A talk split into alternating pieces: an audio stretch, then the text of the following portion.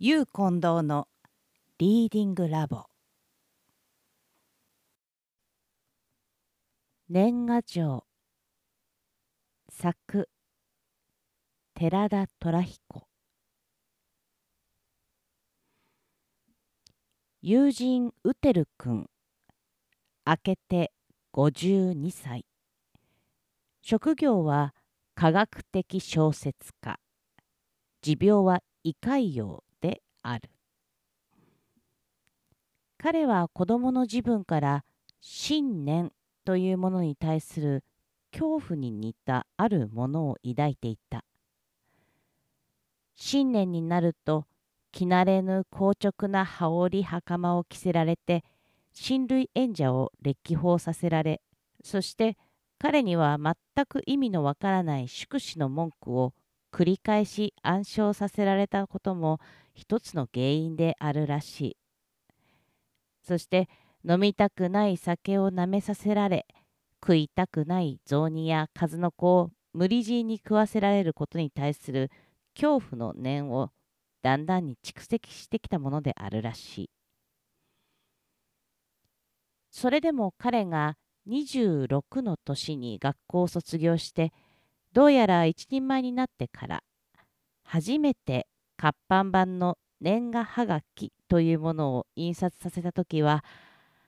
彼相応の幼稚な虚栄心に多少満足のささ波を立てたそうである。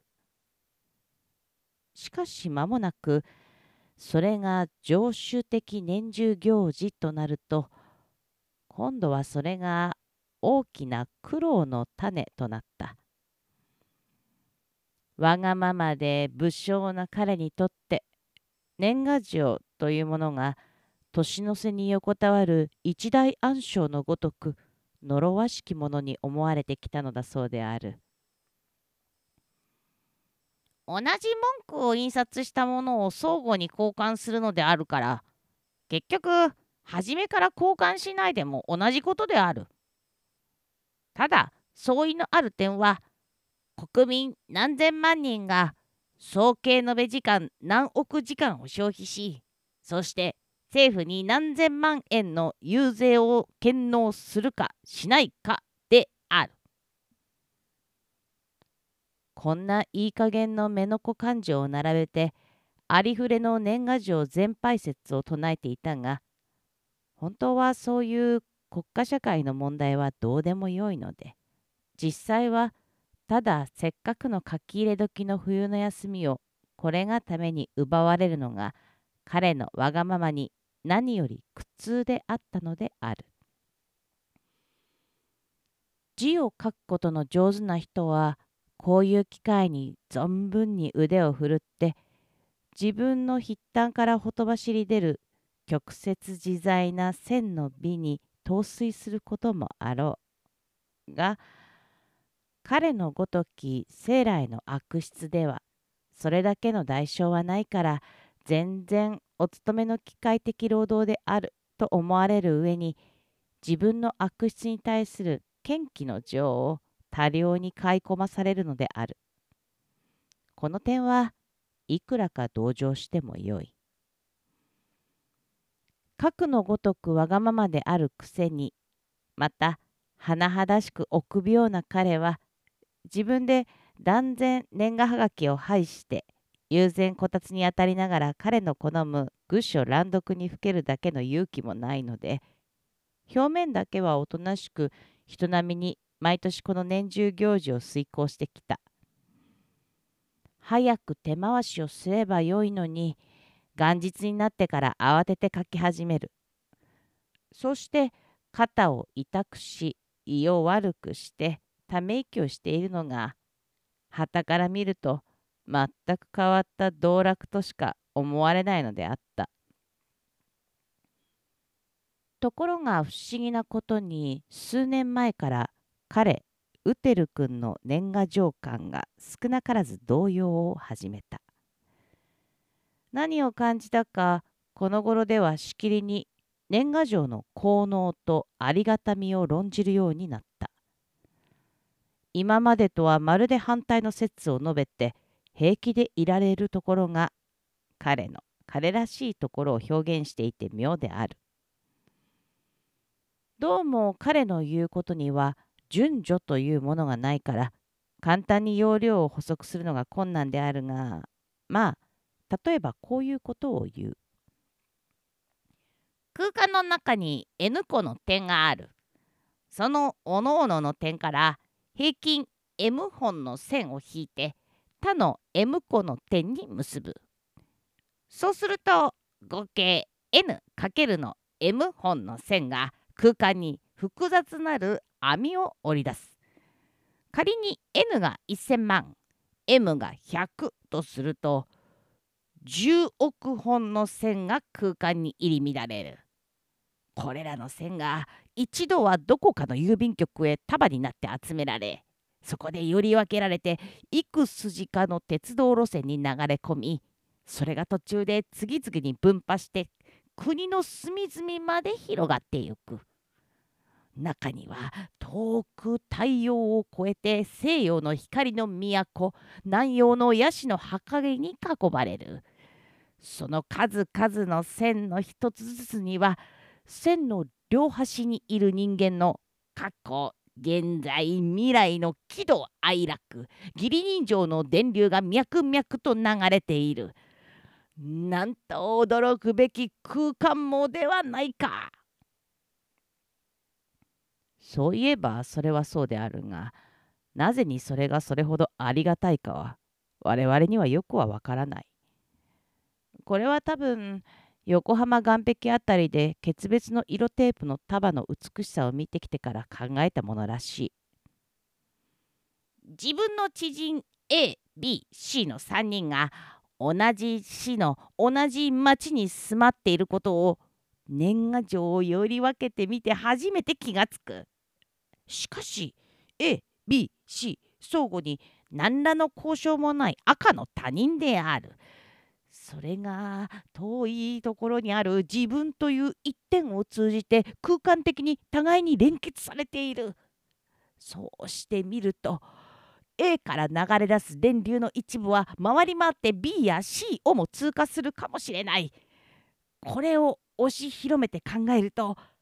結局少なくも日本国中のおのおのの人間は全国民のおのおのとても切り尽くせないほどの糸でつながり合っているわけである。こういう全く分かりきったことを自分で初めて発見したように思って一人で喜ぶのが彼の癖である。またそういうことがなぜに年賀状有用論の根拠になるかはおそらく彼自身の他にはわからないであろう。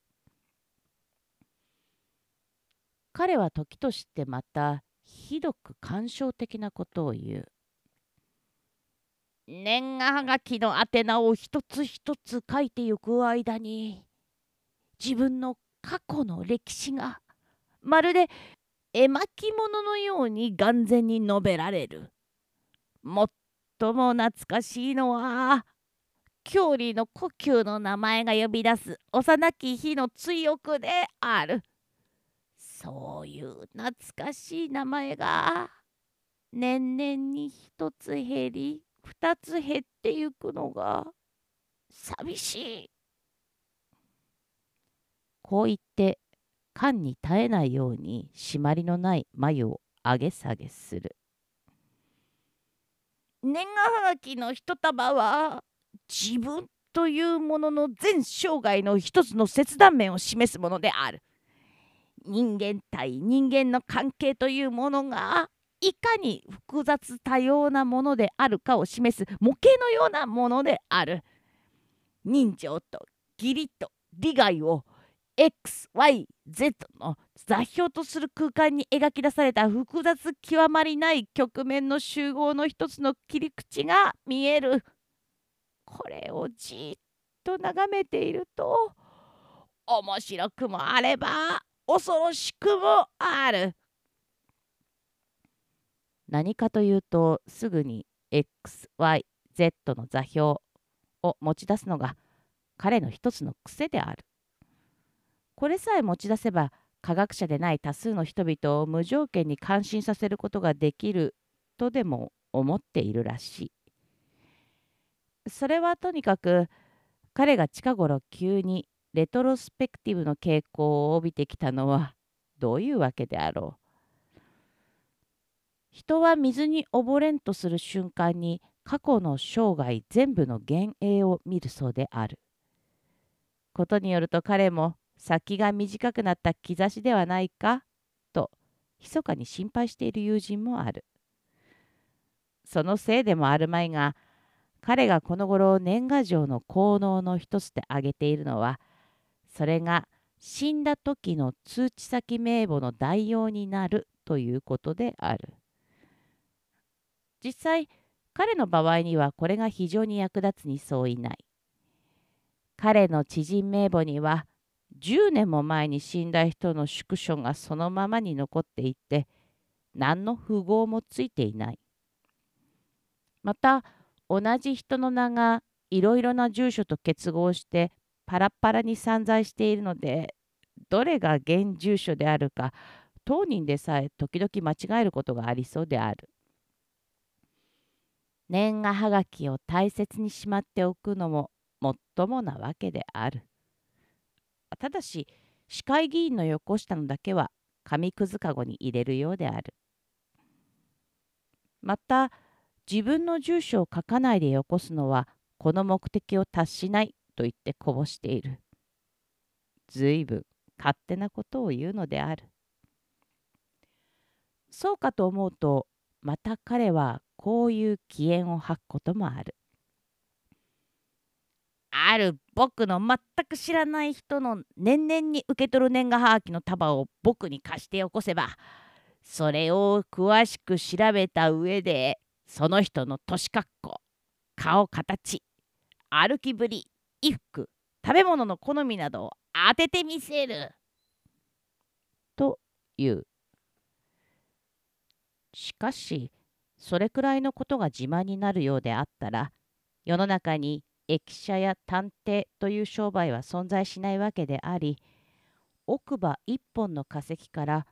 全世界の人間や動物の全身も描き出すような学者はありえないわけである。いろいろと難しいしかも大抵はエゴイスティックな理屈を並べてはいるようであるが結局は当たり前分かりきった年賀状の効能を50の坂を越えてから初めてやっと気のつくようになったのであるらしい。一体これに限らず彼の考えることすることは大概人よりちょうど一時代だけ遅れているようである。幸いに長生きをして80くらいになったらその時にそろそろマルクスエンゲルスの研究でも始めるだろうと皆で噂をすることである。しかし負け惜しみの強い彼の説によると世界は循環する一番遅れたものが結局一番進んでいることになるいうのである別に議論にもならないから我々友人の間ではただ機嫌よく笑って済むのである友人ウテル君の年賀状巻の変遷史をここにご紹介して読者のご参考あるいはお笑い草に資するのである。